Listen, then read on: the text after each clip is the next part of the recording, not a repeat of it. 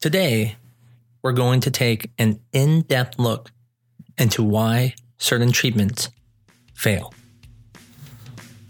I'm Dr. Mark Amols, and this is Taco About Fertility Tuesday.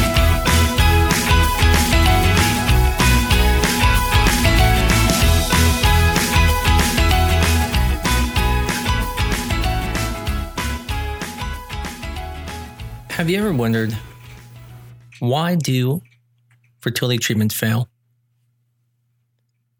Is it because it's the wrong treatment? Is it always that? Today we talk about the reasons for failure in different fertility treatments. Let's start with ovulation induction with timed intercourse. This is a situation where your OBGYN or fertility doctor gives you a medication like Clomid or Femara, and these medications then make you make an extra egg or two. Now, from a common sense standpoint, this makes a lot of sense. If you make a second egg, why wouldn't you get pregnant more? But in reality, if you've been trying for six months to a year and you haven't got pregnant, there's a good chance that Clomid or Femara with timed intercourse is not going to work. Now, why is that? Well, first, let's think about how easy it is to get pregnant. After three months, most people, 50%, are going to be pregnant. By six months, 70% of people are going to pr- be pregnant. By one year, 85% of people are going to be pregnant. So if you didn't become pregnant after trying for a year, after releasing 12 eggs, why would your body let you get pregnant because you released two? You won't. If you think about it, it's not like your body would tell you, listen, I know you've been trying for the last 12 months and you've released 12 beautiful eggs. I mean, they are amazing eggs.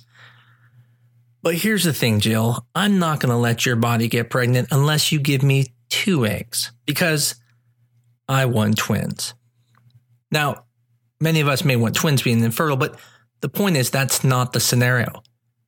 You are not going to get pregnant by releasing a second egg if you've already released 12 eggs and everybody else after three eggs has become pregnant.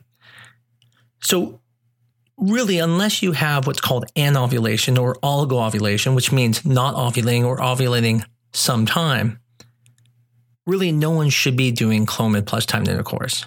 Now, do people get pregnant? Absolutely. Just like sometimes people jump out of airplanes without parachutes and they live. But it doesn't mean it makes it right.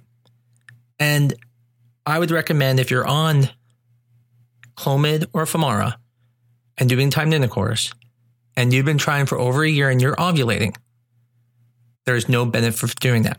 However, if you are not ovulating or ovulating every once in a while, then ovulation induction with timed intercourse is great for you.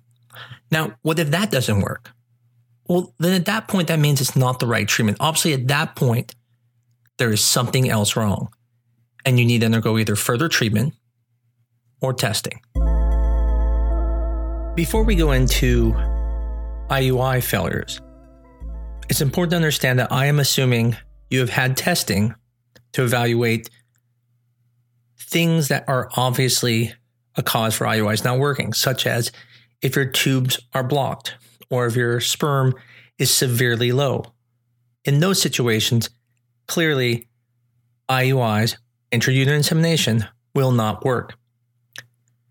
Additionally, if there is something wrong in your uterus, for example, if you have polyps or fibroids that are inside the cavity, those things would also make both IUIs, IVF, and even timed intercourse not work due to the poor environment for the embryo to live in.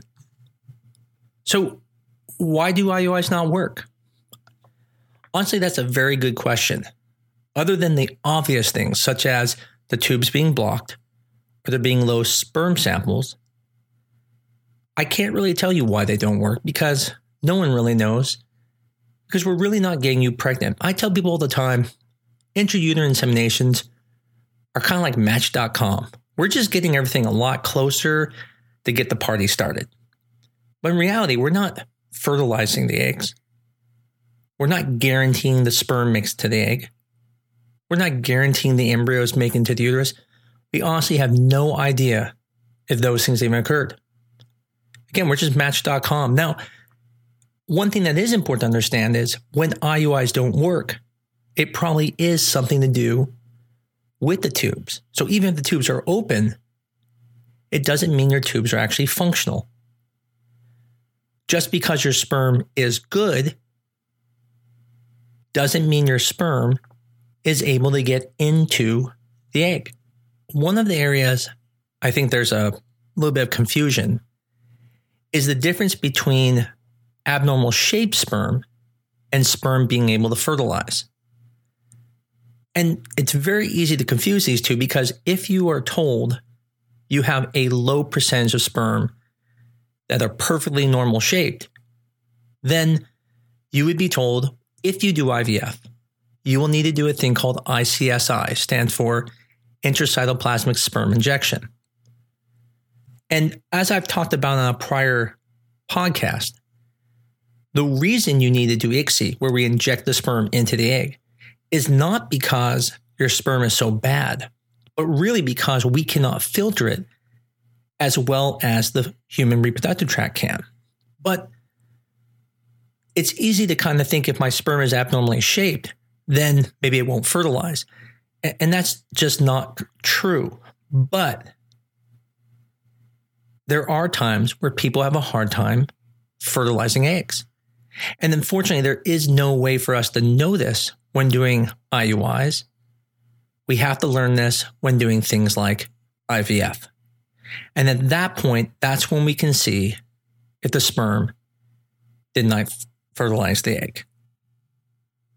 I think one subgroup that is very important to recognize when we're talking about IUI failures are couples who use donor sperm or single women who use donor sperm. And that's because when using donor sperm, it is very important to make sure the timing is right. So if you're with a doctor who is only doing one ultrasound and they are missing ovulation, that may be why your IUI is not working. Because once the egg has ovulated, it only has 24 hours to be exposed to sperm. Matter of fact, it would be better to put sperm there before you ovulate than to put it back after you ovulate.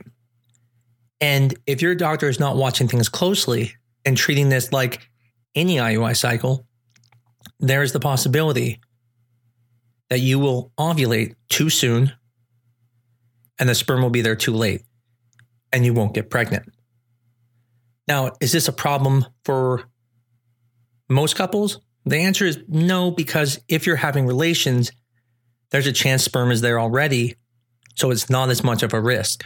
But when you're using donor sperm, this is actually extremely important and should be used when picking your doctor and clinic when doing donor sperm IUI. The real discussion tonight is how does IVF fail? I mean, really, when you think about it, it seems like you should get pregnant when you put sperm in the uterus and you're ovulating two or three eggs. I mean, how does that not work? But we really talked about that. That's just match.com. Just putting sperm and egg in the same room. But sometimes they don't tangle. But with IVF, we're taking the eggs out of you. We're fertilizing them. We're making the baby. And we're putting it back inside your uterus. And sometimes it doesn't work. When it comes to IVF failure, there are multiple areas that can fail. One of the first areas when undergoing IVF is the fact that you don't make follicles. This would be the situation where women have elevated FSH levels or have very few antral follicles and don't respond and don't make eggs. This is very common in women when they're much more mature. Now, the reason for this is, is that when the FSH levels are high, what that means is, is that your body has to work extra hard to make one egg. So when you hear about cycle day three labs, I always remind people it's not the number you worry about, it's what the number represents. If you have an elevated FSH level on day three, the concern isn't the number being up. The concern is that you may not respond to medications because if it takes, and we'll make a number up here, 10 egg units to make one egg, and all I can give you is up to 12 egg units of hormone, then you're really not going to make any more eggs. It doesn't matter how many are there. I always liken FSH levels to seeing a fire. If I look out in the distance and I see a building burning, I know that when the smoke is black, the fire is going. And when I see white smoke, I know then the fire is out. Well, if someone went and put a smoke machine in front of the fire before the white smoke showed up and made a bunch of white smoke, I wouldn't be happy. I'd say, well, I don't actually care about the white smoke. I, I care what the white smoke represents. I'm, that didn't take the fire out because we don't care about the smoke, right? We only care about the fire being out. The smoke machine doesn't make us feel better because we still see the fire. That is how you have to think of FSH. I get people all the time saying to me, well, I've seen it lower, or, or I, I, I bet I can get it lower. But we don't care what the number is. What we care is what the number represents. Just like the black smoke represents the fire and the white smoke represents the fire's out, a high FSH level represents that your body is going to have a hard time recruiting eggs. And there are many reasons for this, which we won't go into today, but that is one of the areas you can fail in IVF. There are some people, although extremely rare, that have empty follicle syndrome. I have maybe once or twice in my career ever seen anyone with empty follicle syndrome. To be honest, I think when most people don't get follicles, I mean, I apologize, eggs from the follicles, I think the doctor just didn't get them and blames empty follicle syndrome. The next area that IVF can fail is in either the maturation of the eggs or the fertilization of the eggs. When we're talking about maturation, we're not talking about maturity like you would with a person. Maturation is actually a DNA change that must occur in the egg in order for it to fertilize with the sperm. This is why it's so important to have mature eggs because immature eggs cannot be fertilized. So if your stimulation led to a lot of immature follicles, then you will probably get less fertilized follicles. Now, a step further than that, you can have poor fertilization. That is where the sperm don't fertilize in the egg. And this is kind of tricky because we can all understand that if you put sperm on top of the egg, it should fertilize. I mean, it just makes sense. Sperm's there. Why wouldn't you want to go into that party? Seems like a great party. Why would they want to be in there? But the thing is, is that the sperm is not knocking on a door announcing it's there, but instead it has to undergo a chemical reaction. And sometimes some sperm do not have the ability to go inside the egg cell to fertilize it. See, the thing about sperm you have to understand is sperm is like the pizza delivery guy. No one cares what the pizza guy looks like or the pizza girl. We care what the pizza tastes like. So, sperm is the vector like the pizza guy, and the DNA is what the pizza is. The problem is there are some pizza guys who can't get to the front door and can't get in. Those are the sperm that can get to the egg but can't get in. They may have great pizza, but they can't get in the door. Then there are some sperm that get into the egg, but they have bad pizza. And so when you're thinking about fertilization, it's more than just sperm and egg and getting together. A lot of things have to happen to have that work which then takes me to the next point, which is how the hell does ICSI not work sometimes? I mean, you're injecting the sperm right in the egg. It doesn't make any sense. Except if we go back to our pizza guy analogy, all that putting the sperm into the egg is doing is getting the pizza guy into the front door. But the pizza may still suck. I mean, that pizza could be made of like broccoli, some other weird things that people put in their pizza, and then no one's going to enjoy that and no one's going to make a baby. So if your sperm is injected inside the egg and you got bad pizza, then you got bad DNA, which means they're not going to fertilize. So even injecting the sperm in does not always guarantee fertilization. Now, here's an interesting side note. If you had to choose between ICSI or standard insemination, common sense says, well, I'd want to do ICSI. Why would I not want to inject it in? I mean, I want to push that pizza guy right through that door. Well, there's a couple issues with this. First of all, ICSI has a lower fertilization rate than natural insemination. So you're going to have about a 70% fertilization with ICSI, whereas with standard insemination, putting the sperm just in the same room with the egg has about 80 to 90% fertilization. The other issue is nature is better at picking the sperm than humans. And there's some new devices that we use and other people use to pick the best sperm, but it's not perfect. But the real benefit of doing standard insemination when you can is that to do ICSI, you have to clean the eggs off. And when you strip the eggs to get these cells away from them, you can only do ICSI. Now, the problem is if the egg's immature, you're done. You can't wait for the egg to mature. So essentially, you can't fertilize that egg.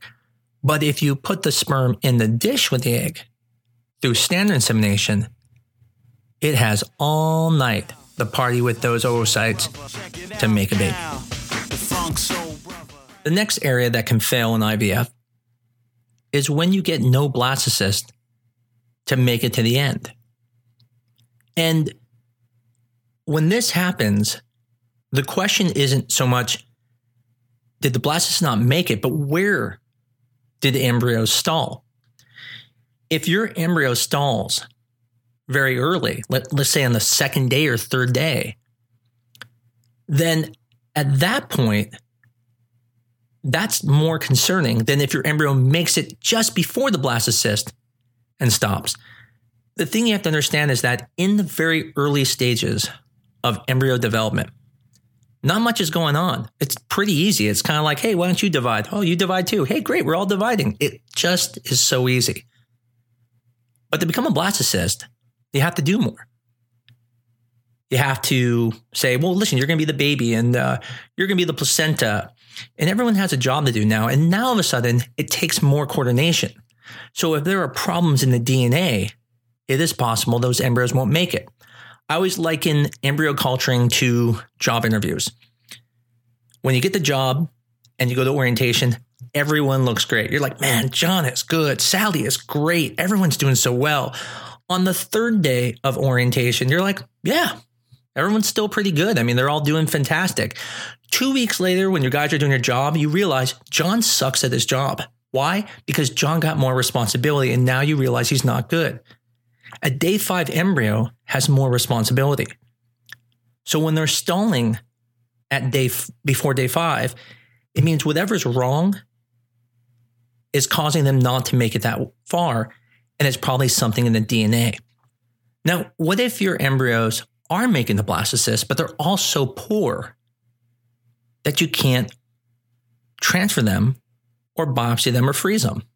Now, in this situation, the question is, how does that work? I mean, if it makes the blastocyst, shouldn't it be good? Because Dr. Amols just got done saying that we realized John sucks at his job because it's a couple weeks later and we got to see what he can do when he's with complicated situations, except when you start getting into this situation, I think it's easier to think of this as a blueprint. If you have a stack of 100 pages of a blueprint to build a building, if there's something wrong in the first five pages, which is the foundation of your building, That's going to be the equivalent of having severe chromosomal problems that cause the embryo to stop early. But if you have problems near the end of the book, of the blueprint, you're not going to see those problems on day five.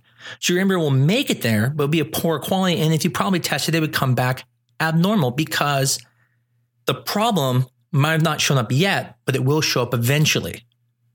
The same reason, like John, seemed like he was bad. Guess what? Three weeks later, Sally was bad too. You gave her more jobs to do. You found out she can't do those jobs.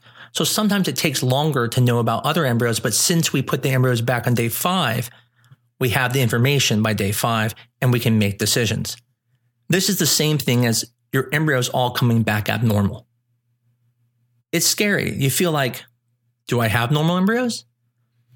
And you have to look at this situation specific to you. If you are 25 years old and 90% of your embryos are coming back abnormal, that is definitely abnormal. That is completely unexpected and probably is why you're having issues. However, if you're 44 and 90% of your embryos come back abnormal, that's actually perfectly fine because that's what you would expect. And so when we look at people failing because they get no normal embryos, we have to look at the situation. Now, what if you're 25 and they all came back abnormal? Well, then how many did you have? If you have one embryo, well, that's still possible. The 40% chance that one would come back abnormal. But if you had 10, that's not normal. So I remind people when you flip a quarter, you can get five heads in a row. There's nothing wrong with that quarter. Flip that quarter 100 times, that is not normal to get 100 heads in a row. So the point is, although you can fail because you have no normal embryos, the question you have to ask is, is this appropriate? If you got 20 embryos and you're 25 and none come back normal, then you may need to reconsider if this is the right treatment for you. If you are 42 years old and you have four embryos and they all come back abnormal, yeah, try again. Why would you not? Another analogy I sometimes use is IVF, when it fails, is kind of like running a marathon. You can't judge yourself by making it to the end of the marathon and not winning at all and saying, well, I'm not going to try again. No one does a marathon and says, man, I made all the way to the end. I got to 20th place out of 30 people. I'm, I'm done. I'm never doing it again. Of course not. You, you just made it all the way through a marathon, right?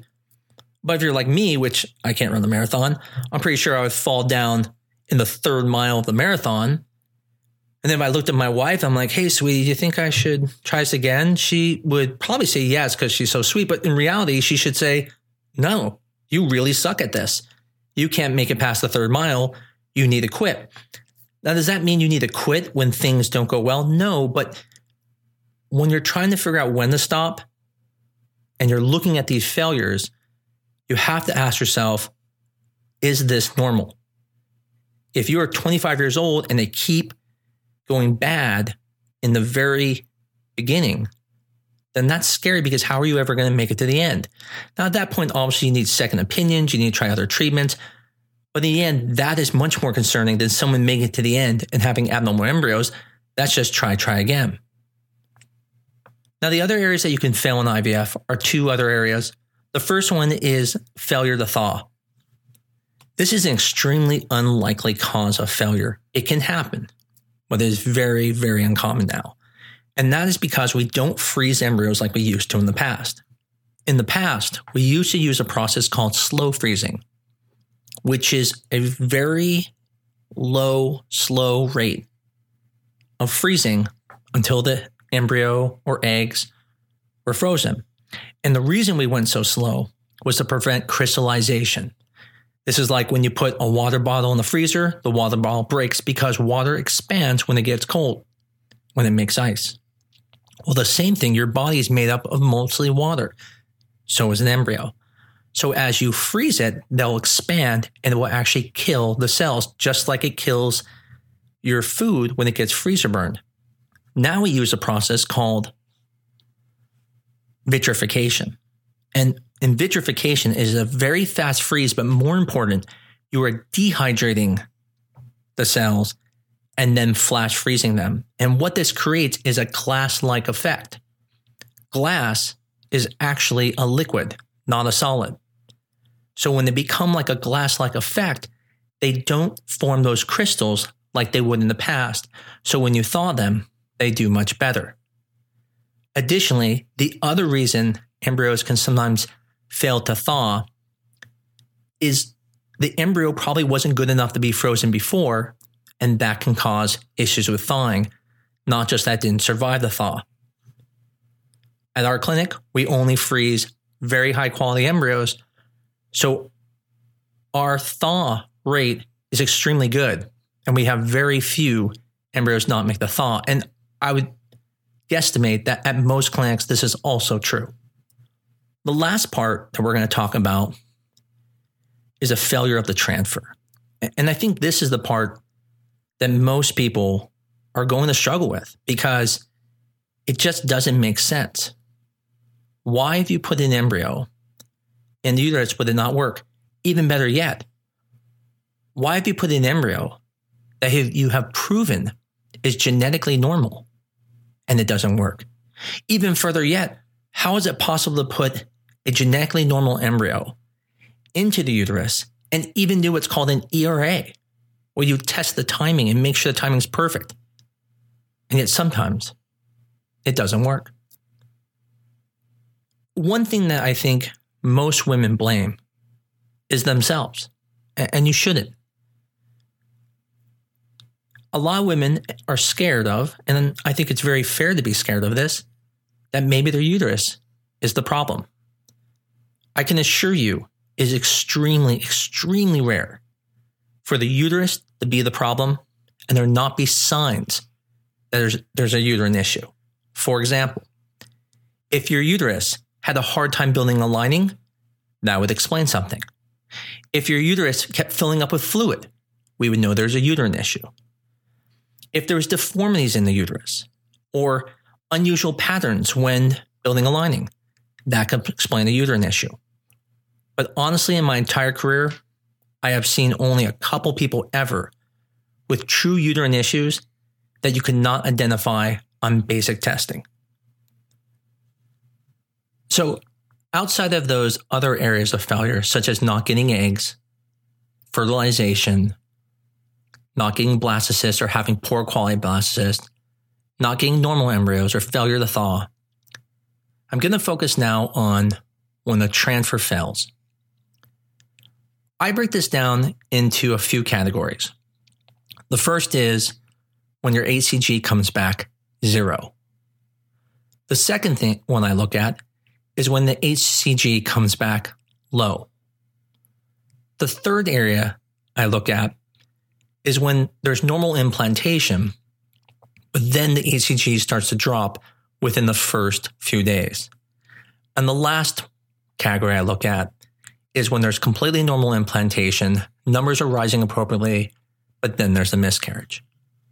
Let's start with the first category.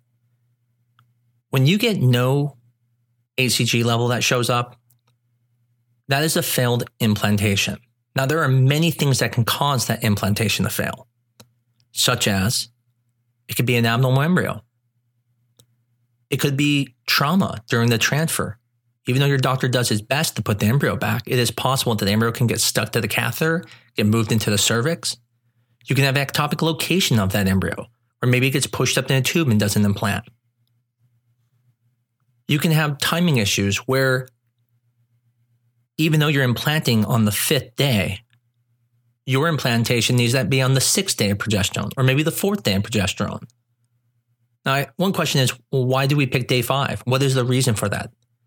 The reason why we put the embryo back on the fifth day of progesterone is because naturally, when the embryo falls from the fallopian tube into the uterus, that is the proximate timing.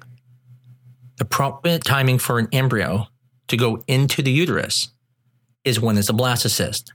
Now, how then can there be timing issues? Well, when we talk about timing issues, we're talking about receptivity.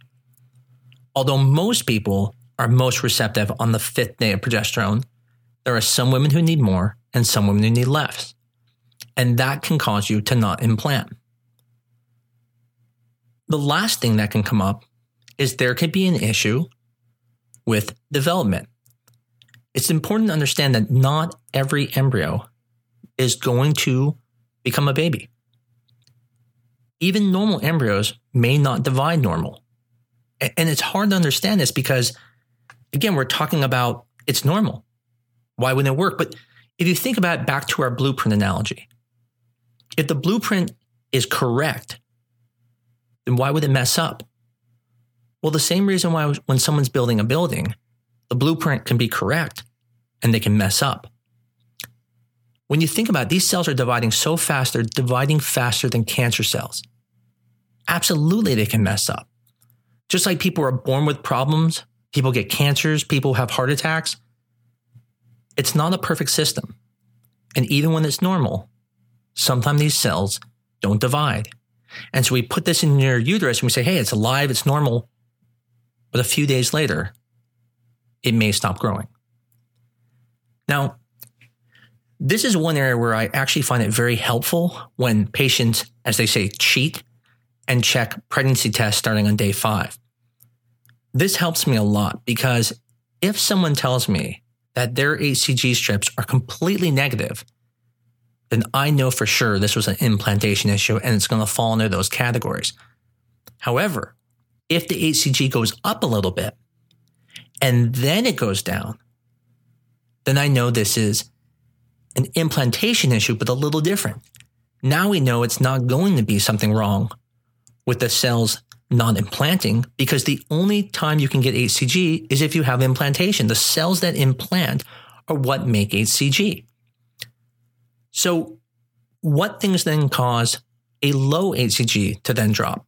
Some of these are going to be the same as the last category. So, again, an abnormal embryo that starts and then it gets to the part of the DNA that's abnormal and then starts to fail. Again, this can be developmental. It could be timing.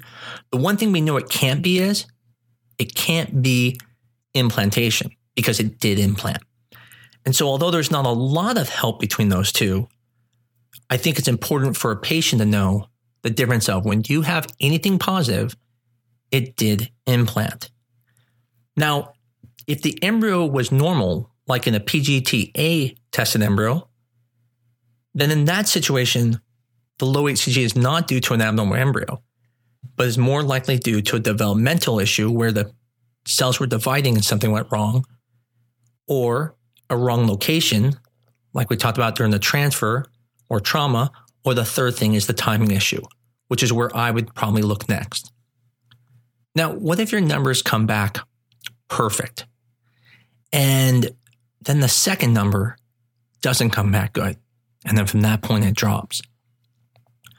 Well, this tells you then it, it's absolutely an issue after implantation. I find rarely is this an issue with timing because the first number was good. So again, I'm talking about a number that's like 150. Everything looks great. And then the next one goes to 100, the next one lower. At that point, if you did not do PGTA testing, I'm assuming this is an abnormal embryo. If you did do that testing, almost always this is going to be a developmental issue or it's an ectopic location. Usually you can tell if it's an ectopic location because the number slowly goes up and then slowly goes down. But if it's a rapid drop, almost always abnormal embryo, or if it's a known normal embryo, a developmental issue where the cells were dividing, something went wrong. The last area is where you have complete normal implantation. The numbers divide perfectly. You come in for the OB scan and there's a miscarriage. This is probably one of the hardest ones because you feel like you're out of the danger zone. Now, again, if you didn't do testing on the embryos, the most likely cause is going to be an abnormal embryo. If you did do testing on the embryos, then in this situation, the most likely cause is going to be one of those developmental issues, again, where the cells are dividing and something goes wrong. Doesn't mean you can't have miscarriages for other reasons, but we're talking about what could cause the embryo to stop growing. So, why are all these important? Well, because it's important to look at those details when you have a failed IVF cycle. It's important for the doctor to go through and figure out why did it fail. The thing I would never accept is let's just try again. Let's just try again is great for IUIs. Let's just try again is perfect when dad messes up at the carnival trying to win his son a new baseball hat. But let's just try again does not work when you're trying to have a kid. It's important to look at these details and then try to determine what's best for you. And so, although I don't like people cheating and doing those HCG tests, I always ask anytime anyone that failed, did they do them? Because I can sometimes use that information to figure out a little bit more what happened during those 10 days before the HCG was drawn. I think one of the most amazing things that have occurred now in IVF is that there are so many tools for us to use now that we can usually figure out what's wrong and can almost always get people pregnant. Obviously, this is barring something like someone doesn't make eggs, there are no sperm. But if we can get the details, we can usually make adjustments and we can usually get you pregnant at some point. The question isn't more if, it's the question of when and do you have the energy to keep doing it? Until next week, I greatly appreciate everyone who listens. I appreciate the people who send in questions to the email. I appreciate you letting other people know. And all those who like us, please review us, um, iTunes, review us. It helps a ton. I'll talk to you next week for another episode of Taco Bout Fertility Tuesday.